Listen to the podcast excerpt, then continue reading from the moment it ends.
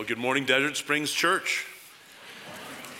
It's good to be with some of you again, and it's good to be with all of you uh, this morning. Our question this morning is what does the Bible say, uh, kind of about what we've just been doing? What does the Bible say about worship? So this morning, uh, some of us are turning again, all of us are going to be joining Paul and what he writes about this in our study passage in the book of Romans, chapter 12. So if you'll take your Bibles and turn to Romans chapter 12. And Romans is just such a, a grand place to be. It's been wonderful to be spending the weekend here with many of you and others, looking through Paul's writing to these Christians. And he writes in this chapter, in chapter 12, precisely about their worship. Now, when I say worship, I wonder what you think of. Uh, maybe you think of burning issues of drums or choruses or organs, or should we have stained glass windows, or creeds or choirs, or how religious should our language be? Well, Paul has a very different idea uh, when he talks about worship. Paul makes this transition to the second half of his letter with a call to worship God correctly. So, chapters 1 to 11 have been the magnificent gospel of the doctrine, uh, rather, doctrine of the gospel. Now, in the second half, he's drawing out the implications of what the wonderful mercy of God means in our lives. And that's what we see in verse 1. He's concerned that we worship God correctly. Look with me there, chapter 12, verse 1. Therefore, I urge you, brothers, in view of God's mercy, to offer your bodies as living sacrifices, holy and pleasing to God. This is your spiritual act of worship. Uh, notice what Paul says here about the nature of worship. Worship is offering your whole self to God, it's a living sacrifice. Now, friend, this may be the most important thing you hear in this sermon this morning. So dial into this and make sure you're understanding that. Paul clearly has a very expansive idea of worship.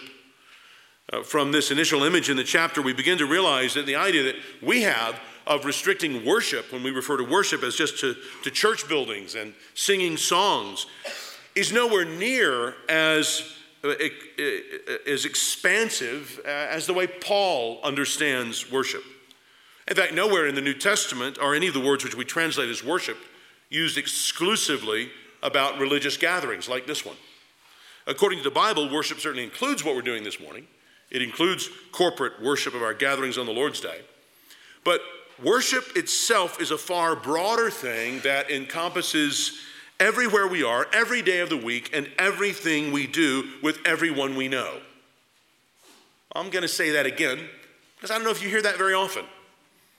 Worship itself is a far broader thing that encompasses everywhere we are, every day of the week, everything we do with everyone we know. Our worship is our serving God. Well, if that's what worship is, why do we do it? Well, notice the very first word in the chapter. Therefore.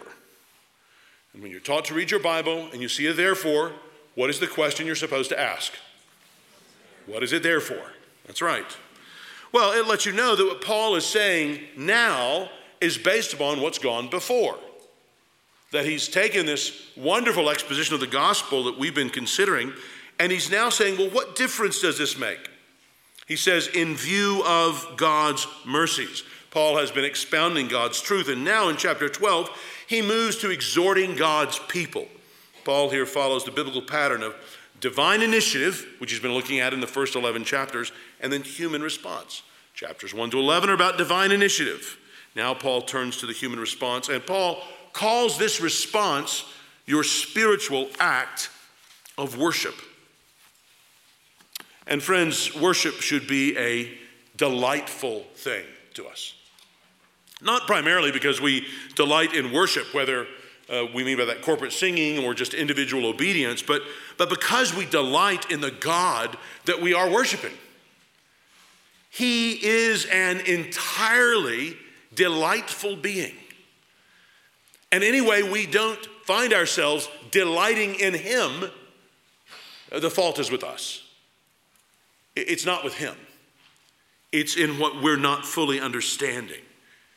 Have you ever gotten to know somebody, and the more you get to know them, the better they are? And you go like, wow, this is it's a really unusually good person. Okay, God's like that times a million. You just, as you get to know Him as a Christian and you get to know Him better and better, He is better and better. So consider how this God has loved us. Uh, John Calvin said that the heart must be harder than iron, which is not kindled by the doctrine of the first 11 chapters of Romans into a love for God. So, what we want to do in our time together here is work through this 12th chapter of Romans and put our own worship to the test. Uh, maybe we want to be changing the way that some of us here today think about worship. So, here are 10 questions to test for true worship of God. Some of them are a little overlapping, but I'm just following through chapter 12. All right, so here are 10 questions, which could also, if you write them down, they're all short, could also function as a nice prayer list for you personally and for Desert Springs Church this year. So think about that. All right, number one, here goes. Are you being transformed? Are you being transformed? We, need to, we see here clearly that worship involves being transformed. Look at verse 2. Do not conform any longer to the pattern of this world, but be transformed by the renewing of your mind. Then you will be able to test and approve what God's will is, his good, pleasing, and perfect will. Some people talk about worship today and think how we can best worship in a way that sort of fits into this world. But it's significant here that Paul specifically cautions Christians against conforming to the pattern of this world. He knows that Christians must not be conformed to this age. Don't, he says, don't be conformed to this world. We shouldn't be conformed to this world because as Christians, we are no longer of this world. I'm always struck by how Jesus, on the last night of his earthly ministry, prays for his disciples. In his prayer, he says, My prayer is not that you take them out of the world, but that you protect them from the evil one. They are not of the world, even as I am not of it. Well, brothers and sisters, if this is true of us, uh, then we shouldn't be conformed to it. And if that's what we shouldn't be conformed to, this world, well, what, what should we do? Well, do, he says, be transformed. You see there, but be transformed. Okay, what kind of transformation is he talking about? Well, he writes uh, to the Corinthians about their being transformed more and more to reflect the Lord's glory, his, his likeness. Uh, we become a, a mirror which is filled with someone else's image, and we display God's character to his creation. Uh, if you've had somebody who's known you for 10 years and you've been a Christian for 10 years, they should see more fruit of the Spirit in your life. They should see you being more like Christ in the way you love God and love others. Well, how does this happen? Well, he says here, by the renewing of your mind. Okay, is this mind renewing supernatural or natural? Well, I, I, think it's, it's God's supernatural work, certainly, but normally through the means of our study of God's Word. What we're doing right now is the normal way that we are transformed.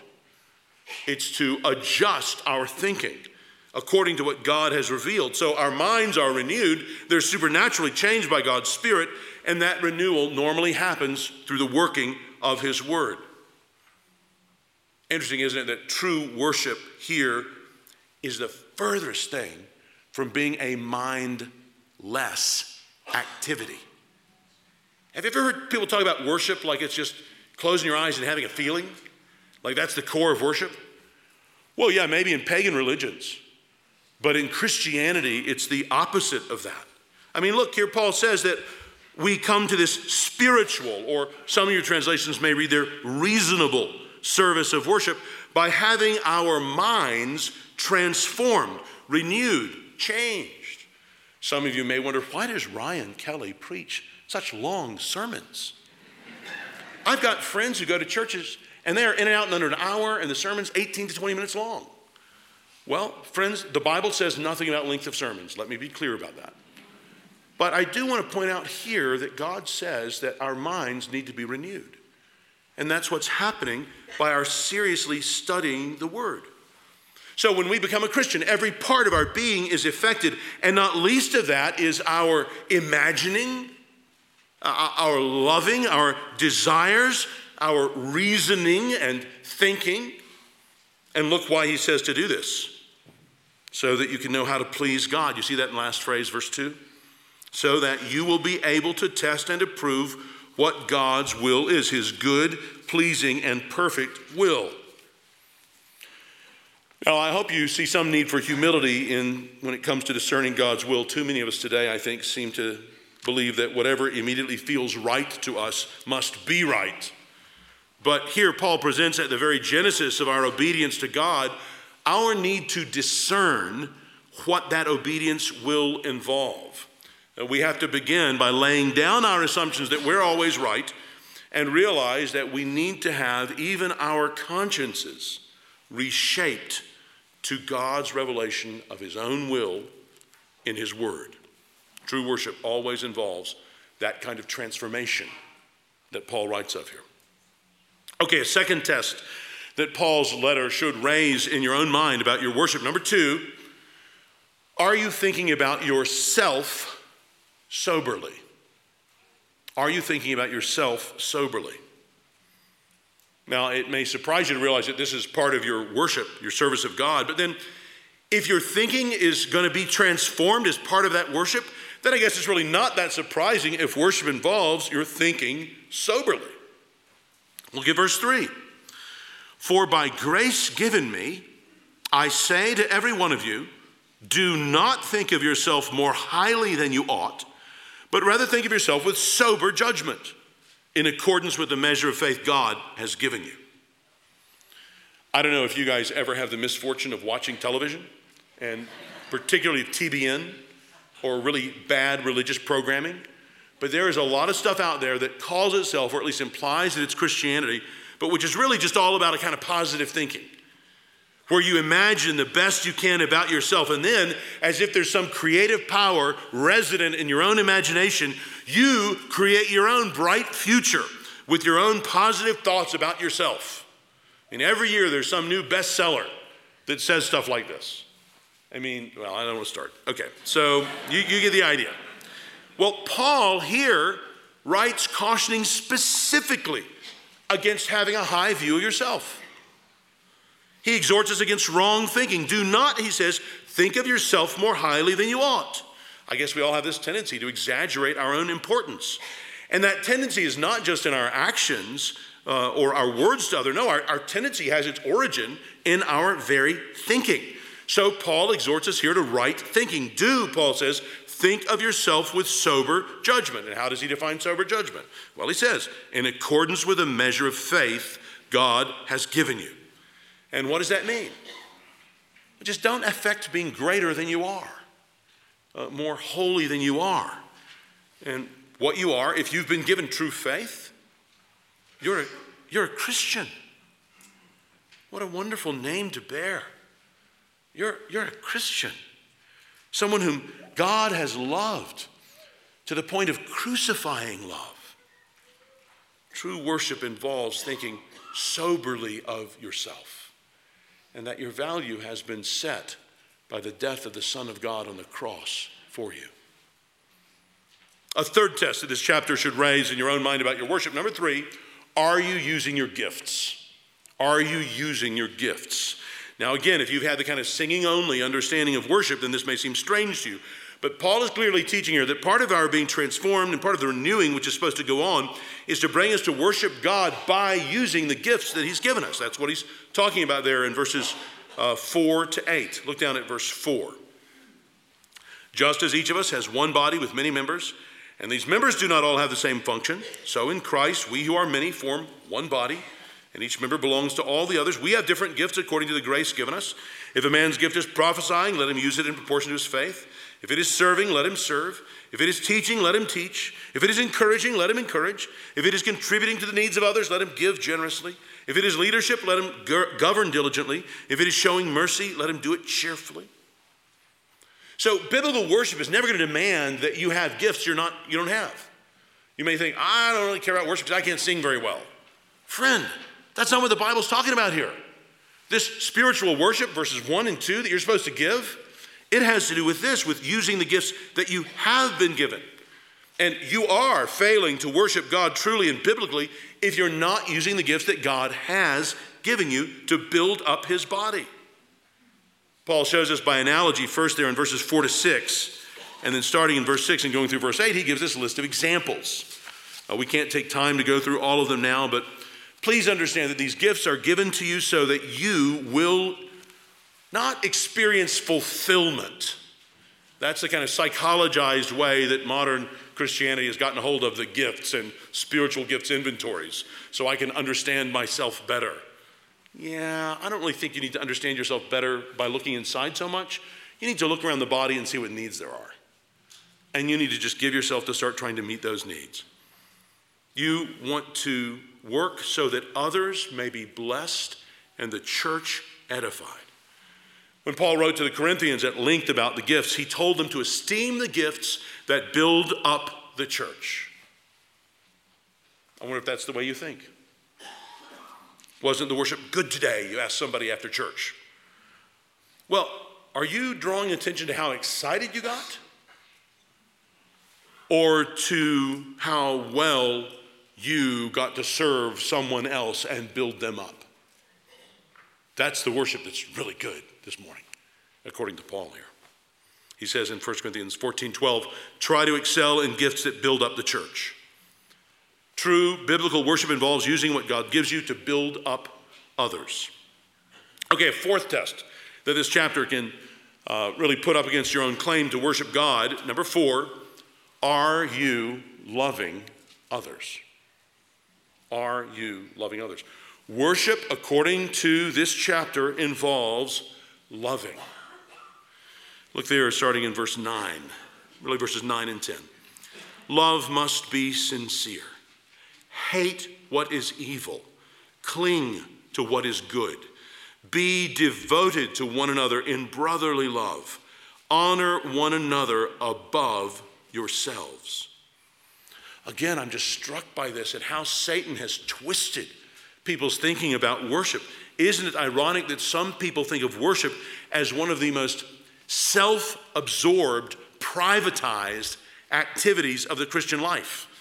Now, their kind of inner sanctum with, with eyes squeezed shut, you know, and the rest of the world just kind of out of imagination right now, obliterated from their thoughts.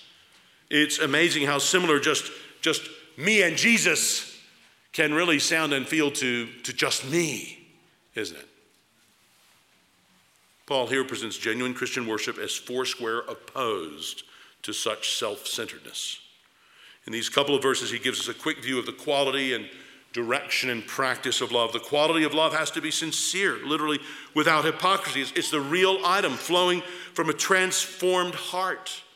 So, can you see how God is honored and glorified by love being sincerely shown between Christians? Can you see how that would display his character even more than the most accomplished musical gifts?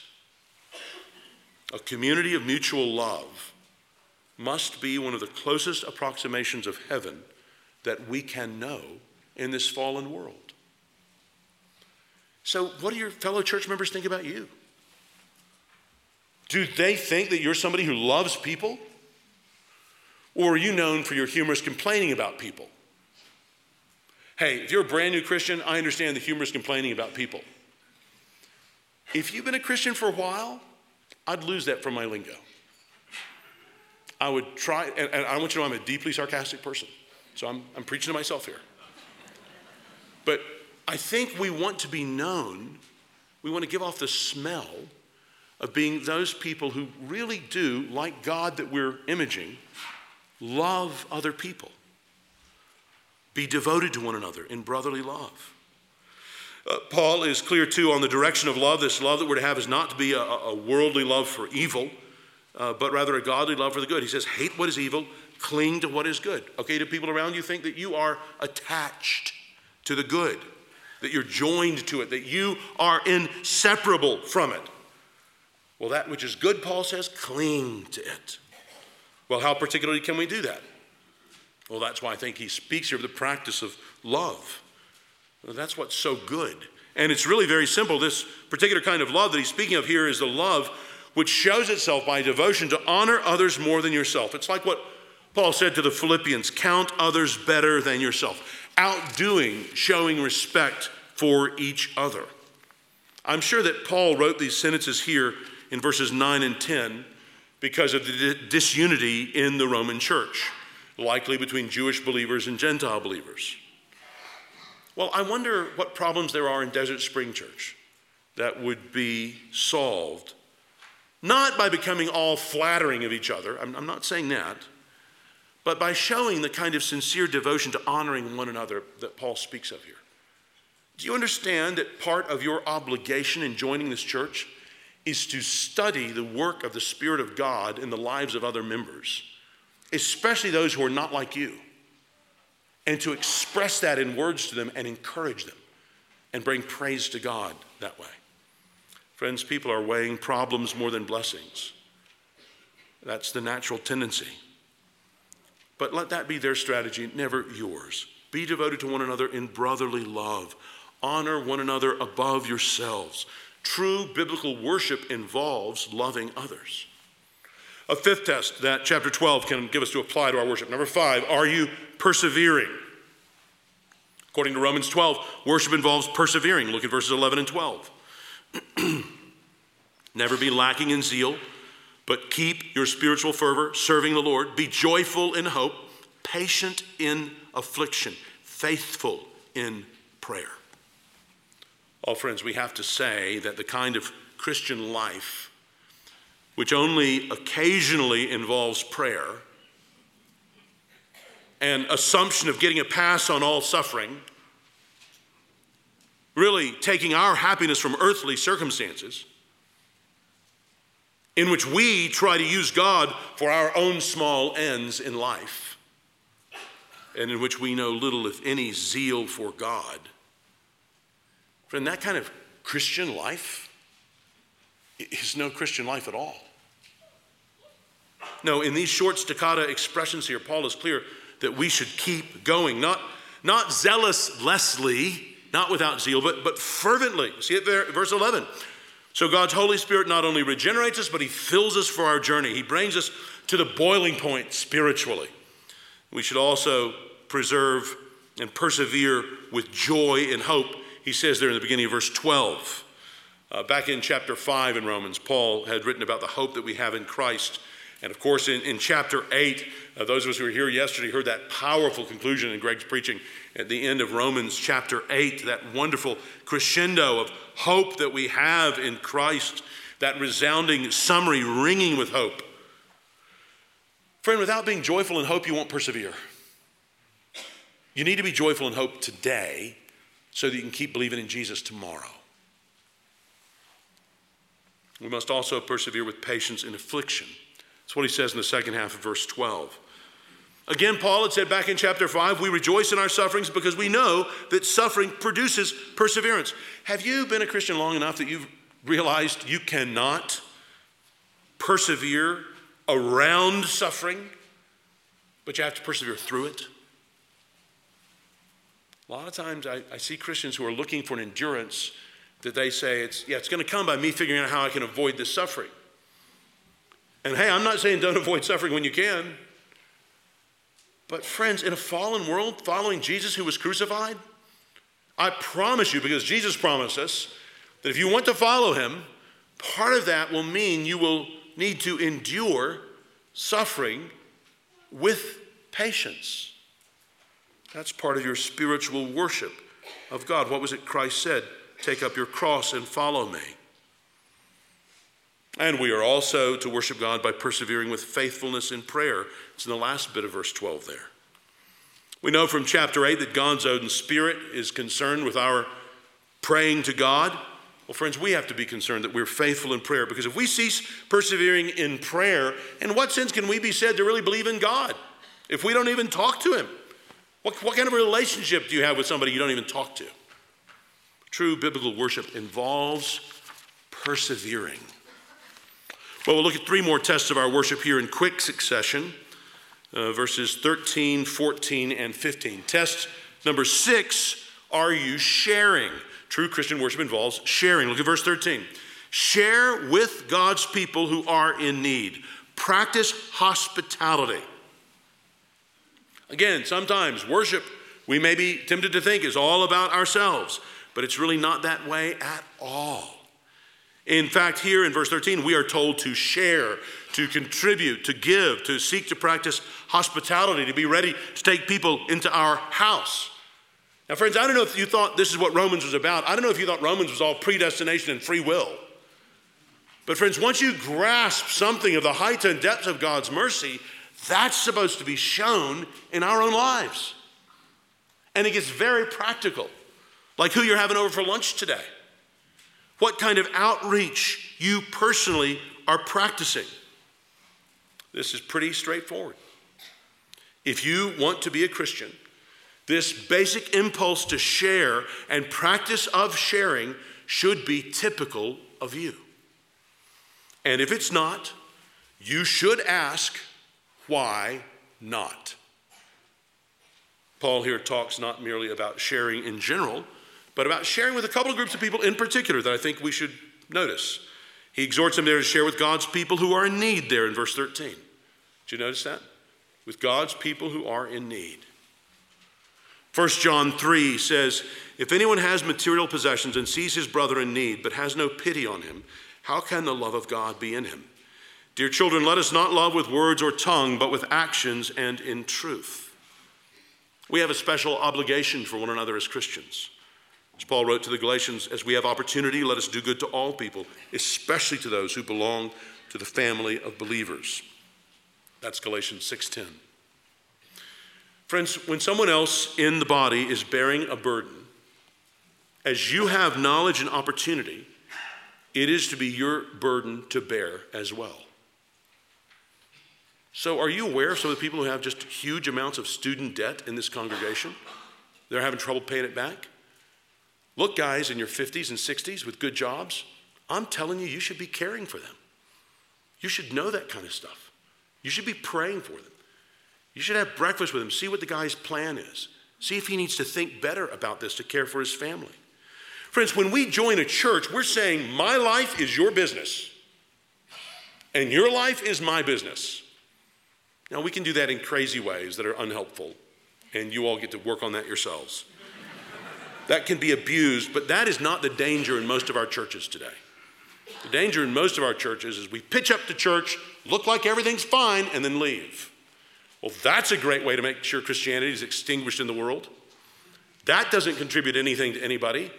There's no real suffering and no real answering to suffering. There's no real opportunity for love being shown. Christianity must be personal, definitely, but it can never be private. Now, Christian charity is not finally an ingrown affair. Paul also says here that part of our offering ourselves as living sacrifices is to share, he says there in the end of verse 13, with strangers. Did you notice that? The second half of verse 13? Practice hospitality. That's a little mild. It's really more like Pursue hospitality. And that word for hospitality is loving strangers.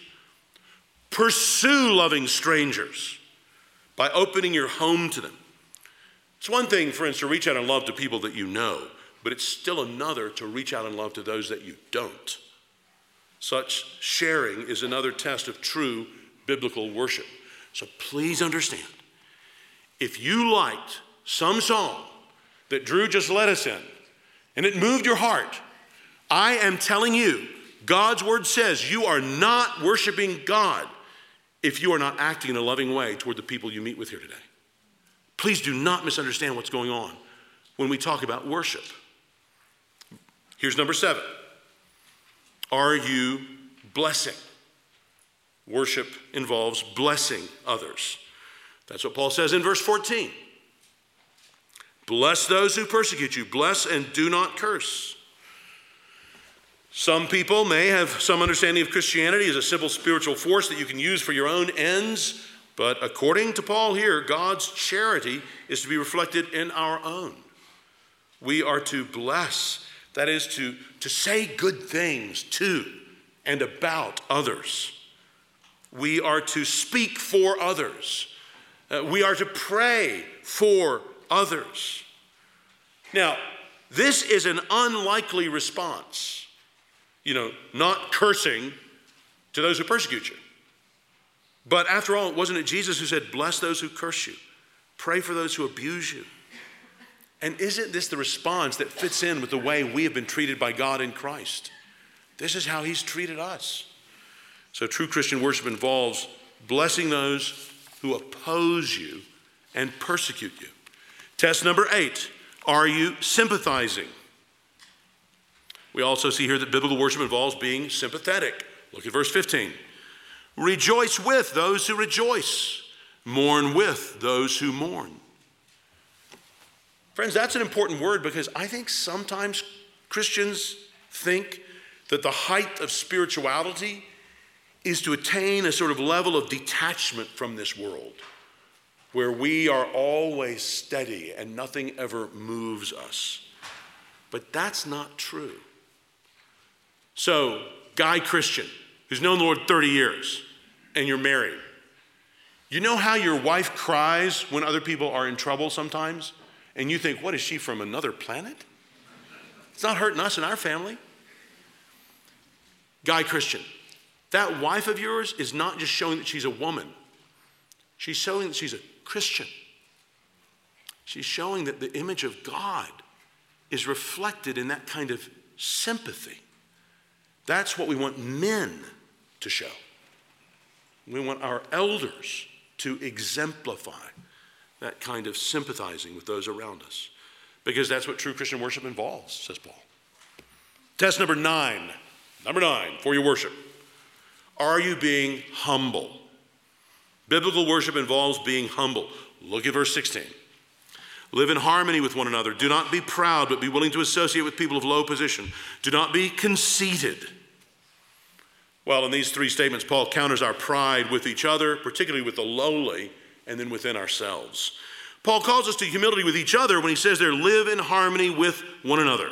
He says literally, it's be of the same mind as one another. Very much like what Paul exhorted the Philippians be like minded, having the same love, being one in spirit and purpose.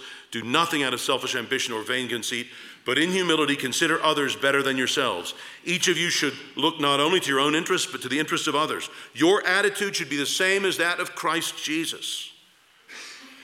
So, this is the harmony that comes not so much from you agreeing with me, but from us agreeing with Christ.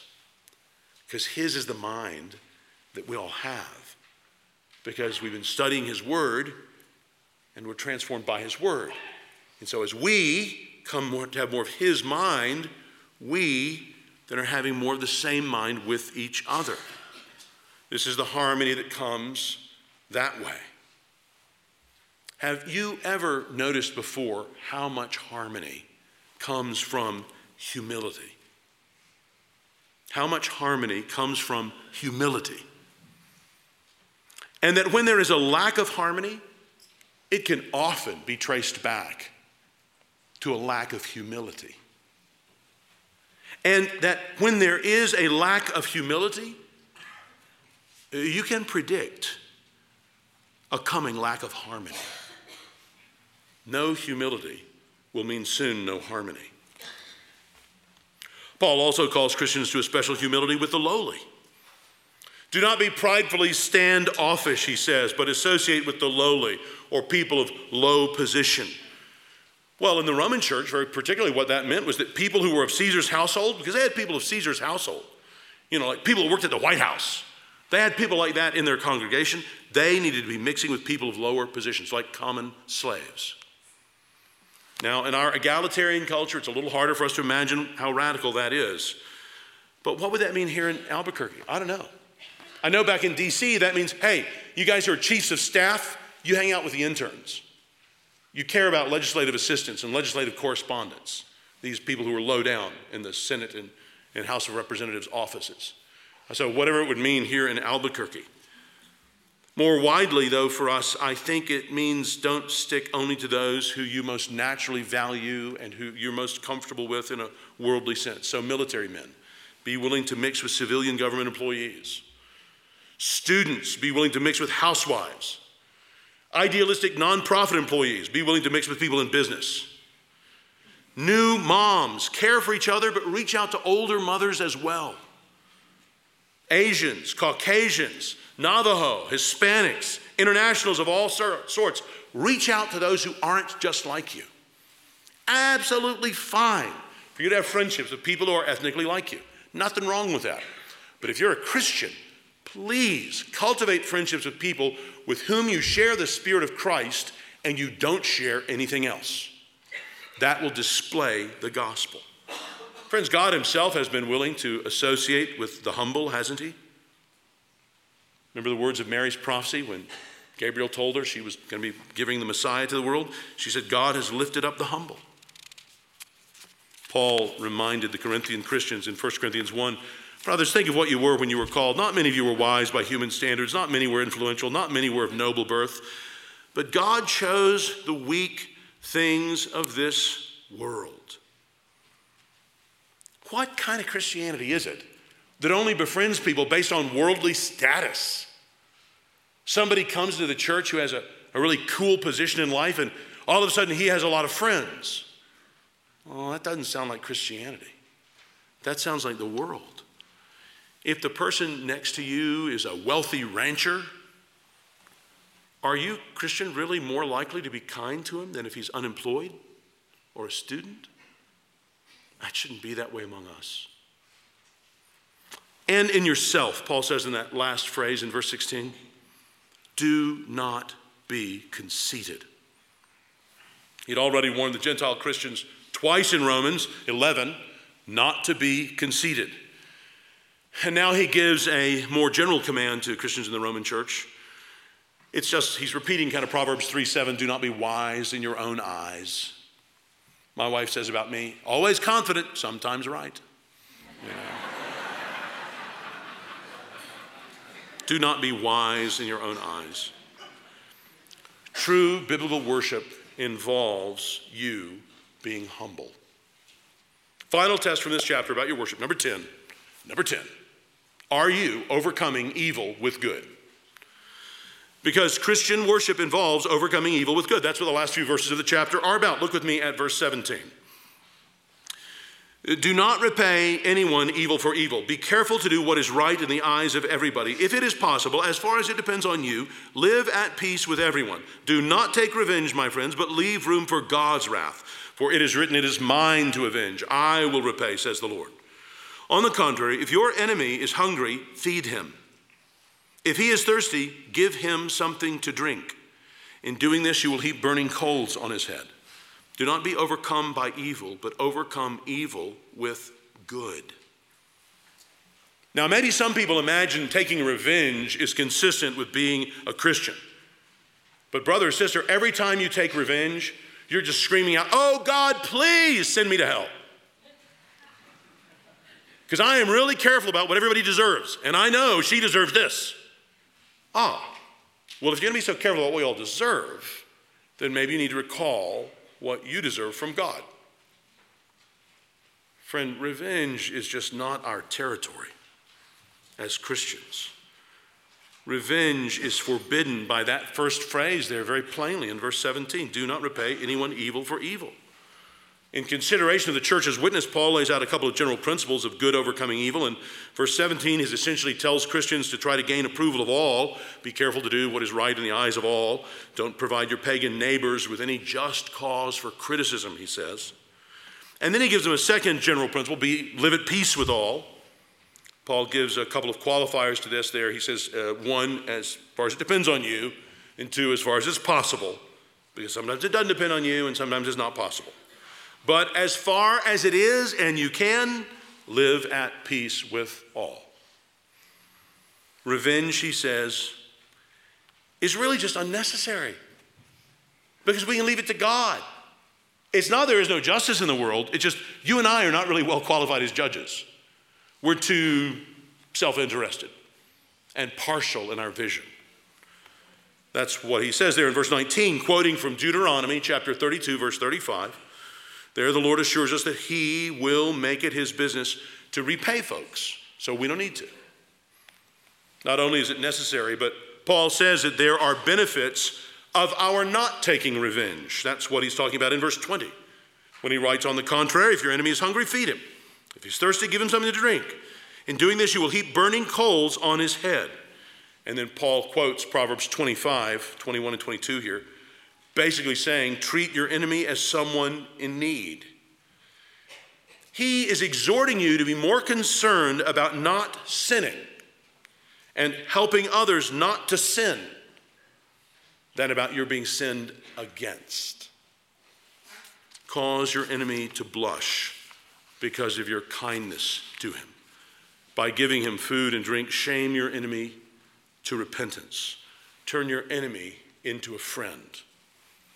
Just because the words are so strong here, a little side note if you are in an abusive relationship, you can pervert this into thinking that you're supposed to do nothing about that. Let me just speak on behalf of the elders of this church because they seem to be godly men. If you are in an abusive relationship, you need to make that known to the elders of the church. You need to get them to help you so you can stop that person who is abusing you from sinning in that way. So Paul comes to the summary command there in verse 21, which would really include what I just said to you overcome evil with good. Do not be overcome by evil. So, true biblical worship involves this overcoming evil with good. So, there we are. I hope that was not too painful for a morning sermon. It was not an 18 minute wonder. You know, we transgressed the 40 minute boundary. We may be even heading to 50 before it's all done. but true biblical worship involves being, if we just go back over the list, we've just done transformed, thinking soberly, using your gifts, loving others, persevering, sharing, blessing, sympathizing, being humble, and overcoming. Oh, that's a lot.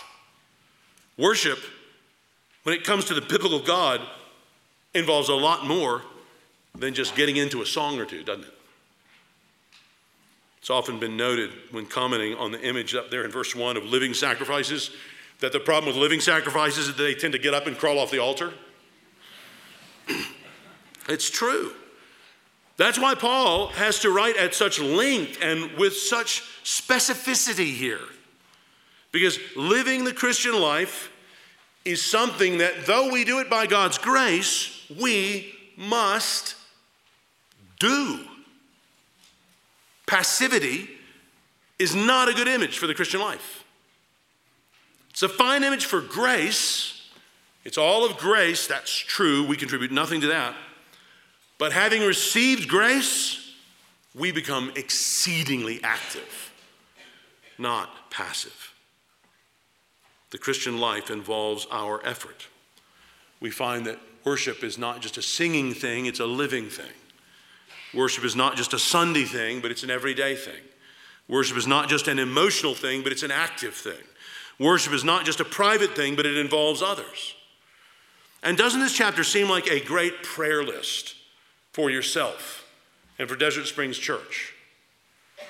I love it. I used it as a prayer list this morning for me as I prayed for myself, my family, members of my church.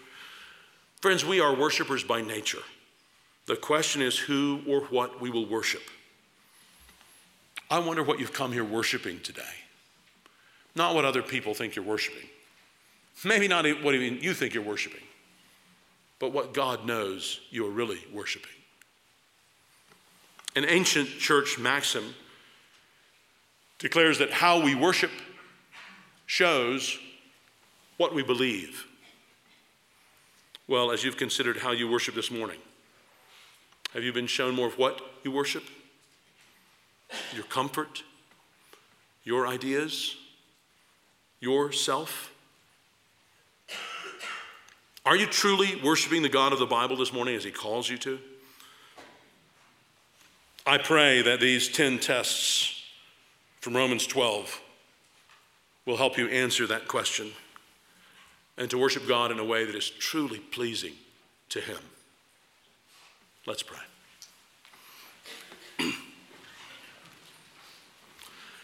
Lord God, we are insufficient and you are all sufficient. So we throw ourselves happily and confidently into your arms, relying on you, leaning on those everlasting arms, knowing that you will provide us with your Holy Spirit to understand your word, to fill our hearts, and to live lives of true worship to you. Do that, we pray, for our good and for your glory. In Jesus' name, amen.